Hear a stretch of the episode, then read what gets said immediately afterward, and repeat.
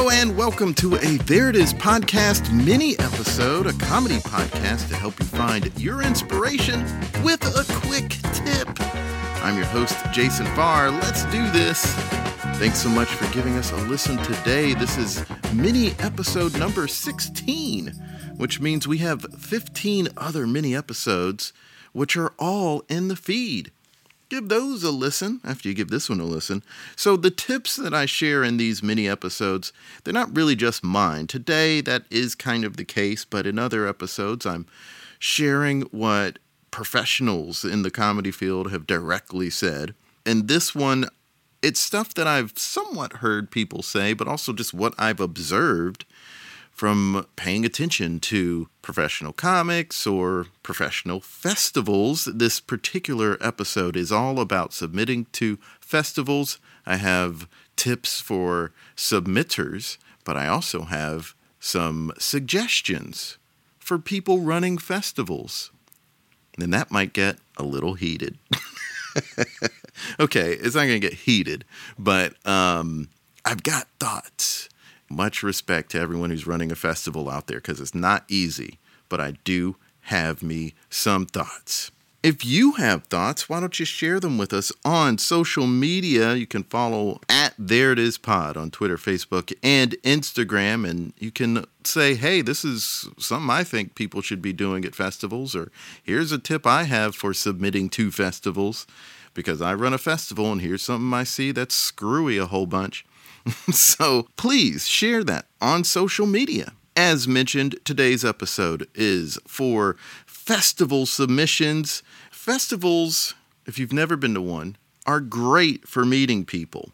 It's also called networking. And they're also great learning experiences. In seeing other comics, you'll be inspired and you'll learn more about the craft in terms of joke writing, but also in performing. If it's a really well run festival, then you may even learn something about running shows. Actually, if it's a poorly run festival, you actually might learn something because if you go to a festival that's poorly run, you might go, oh, that's not how you should do it, right? This seems wrong.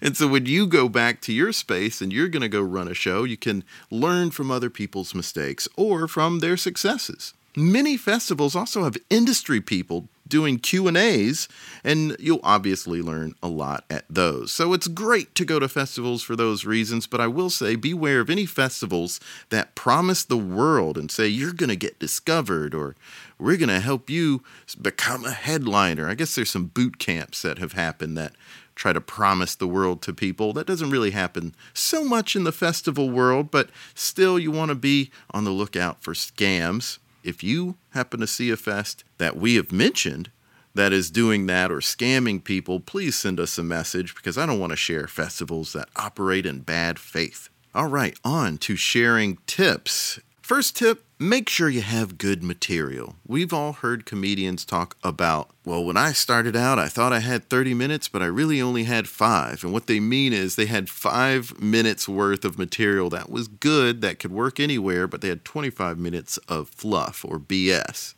And that could be really easy if you're in your first couple years or first year of doing stand up. If you're an open micer, you could think that you have a solid chunk, but when you go do that material outside of your favorite open mic where all your buddies are laughing at your jokes, the jokes don't get laughs elsewhere. Well, you don't really have the chunk that you might think you have. We've all been there early on in doing stand up. I know I have. So, what you want is material that can work anywhere, that can work in front of any kind of crowd, outside of your comfort zone, outside of your bubble. Anyone's laughing at it. If you have a five to seven minute video of one set that is crushing from beginning to end or, or does really well throughout, that's a sign that you have good material. That's a sign that your stuff works anywhere. And that's what I mean when I say make sure you have good material. Second tip have a good tape.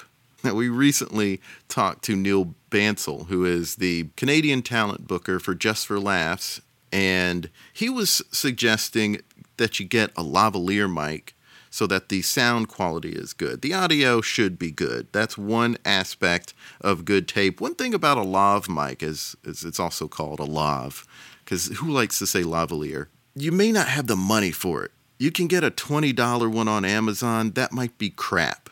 And you also have to make sure you're recording to something.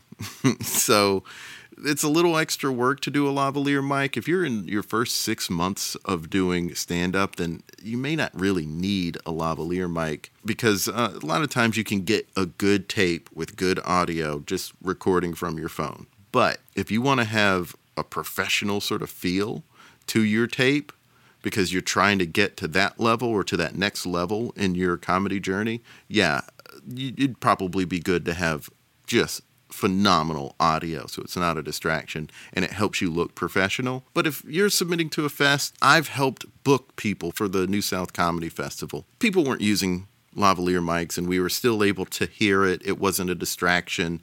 So don't feel like you have to run out and go buy a lavalier mic. But if you do want to have a professional sort of thing, then yeah, having a good tape as far as quality is necessary, audio being a really big part of it. Also, another big part of having a good tape is no edits. If your submission video is just a bunch of clips, then people don't know if you can really sustain an audience for five to seven minutes. That's what they want to see. So, your video should be one set that plays out in real time. No edits to take out the jokes that bombed or whatever. And also, when it comes to having a good tape, make it material, not crowd work. There's a whole discussion that we won't get into now that's about crowd work videos on social media. I think what bookers really want to see is that you have material that can sustain an audience, and the crowd work videos don't really show that. I'm not saying don't do crowd work videos for your socials. There are a lot of comics who do say that because they hate it. I'm not getting into that discussion. I'm just saying when it comes to submitting for a festival, have real material, have good material, have good audio. Probably stay away from the crowd work trend that's going on right now. Third tip don't feel like you have to pay a bunch for a fest. You don't have to pay a bunch for a festival. There are some that are egregiously high there are plenty that have early bird periods. There are plenty that are free. There's some that are just $15 the entire time. It's not even an early bird thing. It's just it's just 15 bucks or 20 bucks. Don't feel like you have to pay $75. I've seen it for a festival. If I mean that's a lot. That's a lot of money. Don't feel like you have to do it in order to take part in the festival world. You don't. If it's out of your budget, don't worry about it. There are plenty of other festivals. How do you find those other festivals? Go to thereitispod.com to find festivals that take submissions to their fest. I'm a real proponent for it, not only because it's us, it's there it is, but there are some lists out there that are super outdated. They have festivals that haven't run in years. They have festivals that are curated and don't even take submissions. They have festivals that don't even take comedy, they're just music festivals. Those lists are a lot to go through. I went through those lists. I went to Facebook and Instagram and Twitter, and I did online searches for festivals, and I looked up all these festivals that were listed and just did the digging for you so you don't have to to find the comedy festivals that have open submissions. And on the first of every month, I post the ones that have submissions open during that month. Even if they're only open for one more week that month, that resource is on thereitispod.com. There's a festival tab that you can click on and just gives you all that information. We are constantly updating festivals change because a lot of festivals have changed when they do them and when they do submissions. Some things have slipped through the cracks. So every once in a while, there's something that gets missed, but I, I really doing a lot of digging to make sure that I don't miss anything and to make sure that I update when new information comes in part of the reason I'm doing that, and it leads me into the next thing, is that it's really hard to get a lot of good information. And you're already trying to submit to a lot of festivals. So now let's speak to the festival organizers, people who run festivals. Here are some suggestions I have. Festival runners, you gotta have good info on your site. So many do not. I'm shocked at how many do not have clear info on their sites. And I'm also shocked at how many are hard to navigate. Some of these sites are so hard to navigate. They have so much information, but they miss some crucial information, and it's hard to go through. Make it easy for people. Get good information on your website. what are we talking about when we say good info? Who, what, when, where, how is a standard when it comes to media for a reason. Who can submit to your festival? Are they improvisers? Is it stand up only? Is it sketch, variety? Is it all of that? Is it even more podcast? Random stuff. Like, there are so many festivals out there. Most people are pretty good at getting that info out there. Where is the festival? That's usually a really easy one. Everyone gets that right. Everyone says where their festival is. How do people submit to your festival, and what do they need to submit to your festival? Very important information because that's not always clear. What amount do they need to pay to submit to your festival? Do they need a video? Well, how long does that video need to be? Is it a fringe festival? There's a whole lot. There's a whole lot they need to be able to submit to your festival. What do they need? Make it abundantly clear. The Fringe Festival websites are so hard to navigate through because there's so much information, there's so much you need. It's kind of confusing. Make it super easy. When? This is probably the most frustrating of all of these. Now, when is the festival? That's generally pretty easy to find when it is, but it's not always accurate across the website and your socials. But usually people don't get when the festival is wrong. You know what's frustrating? When people can submit to your festival. That information is not clear. I don't understand why. The reason I don't understand why is because why would you make it hard for people to know when submissions close? Why would you make it hard for people to find when to submit to your festival? I've seen times when somebody posted, hey, submissions opened last week. And that was the first time they talked about submissions. I'm looking at your website and all of your socials, and your first mention that submissions are open was one saying that they opened a week ago. Like, why would you let a week pass? When do submissions close? There's so many places that don't say when they close.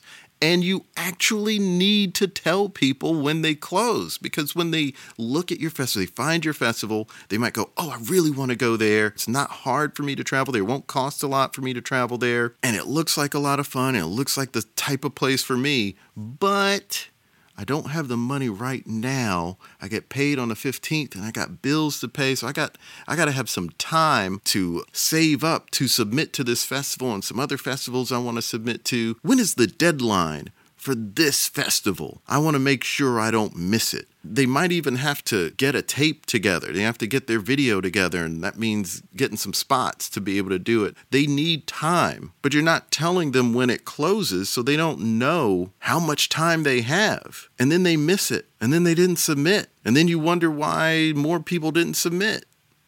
Don't do this. It doesn't make sense. You're making it way harder for them. You're making it harder and worse for you. Tell people when they can submit.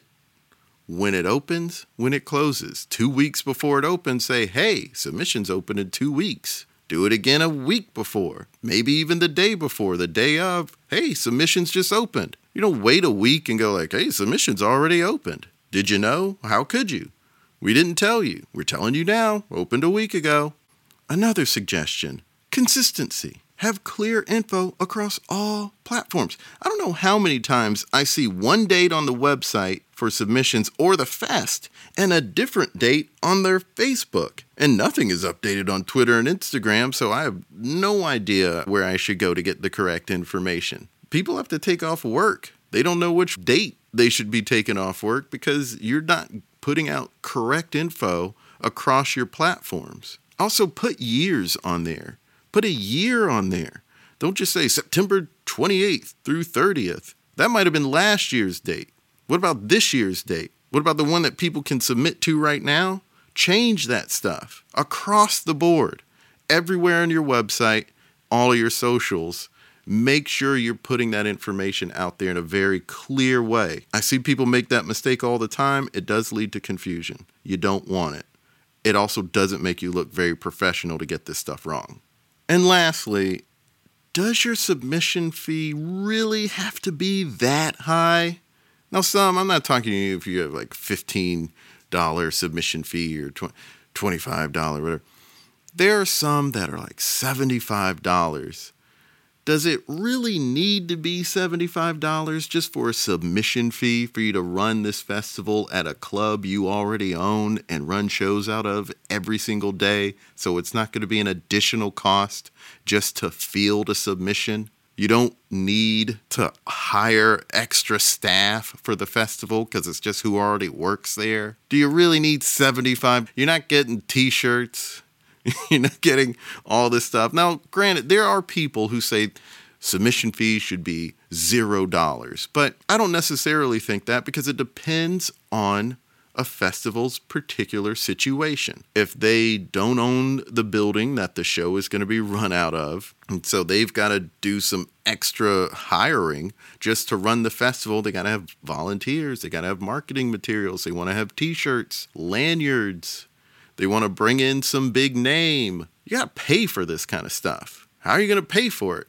certain things are going to cost money, and some of that's going to come from sponsors, some of that's going to come from submission fees. It's not unreasonable to have a submission fee, but what you shouldn't do is have an, an egregiously high submission fee if there's no return on that investment in some way. Those are my suggestions, those are my tips. If you're running a festival, I hope that these suggestions help you get some good information out there and make it a little easier for people to submit to you. And I hope if you are submitting to festivals, I hope you have the best of luck in getting into some festivals and feeling like you are having growth and fun in your comedy journey. Thanks for listening to this mini episode. All episodes of the podcast, mini or otherwise, are available on Amazon, Apple Podcasts, Google, Stitcher, SoundCloud, and many other places.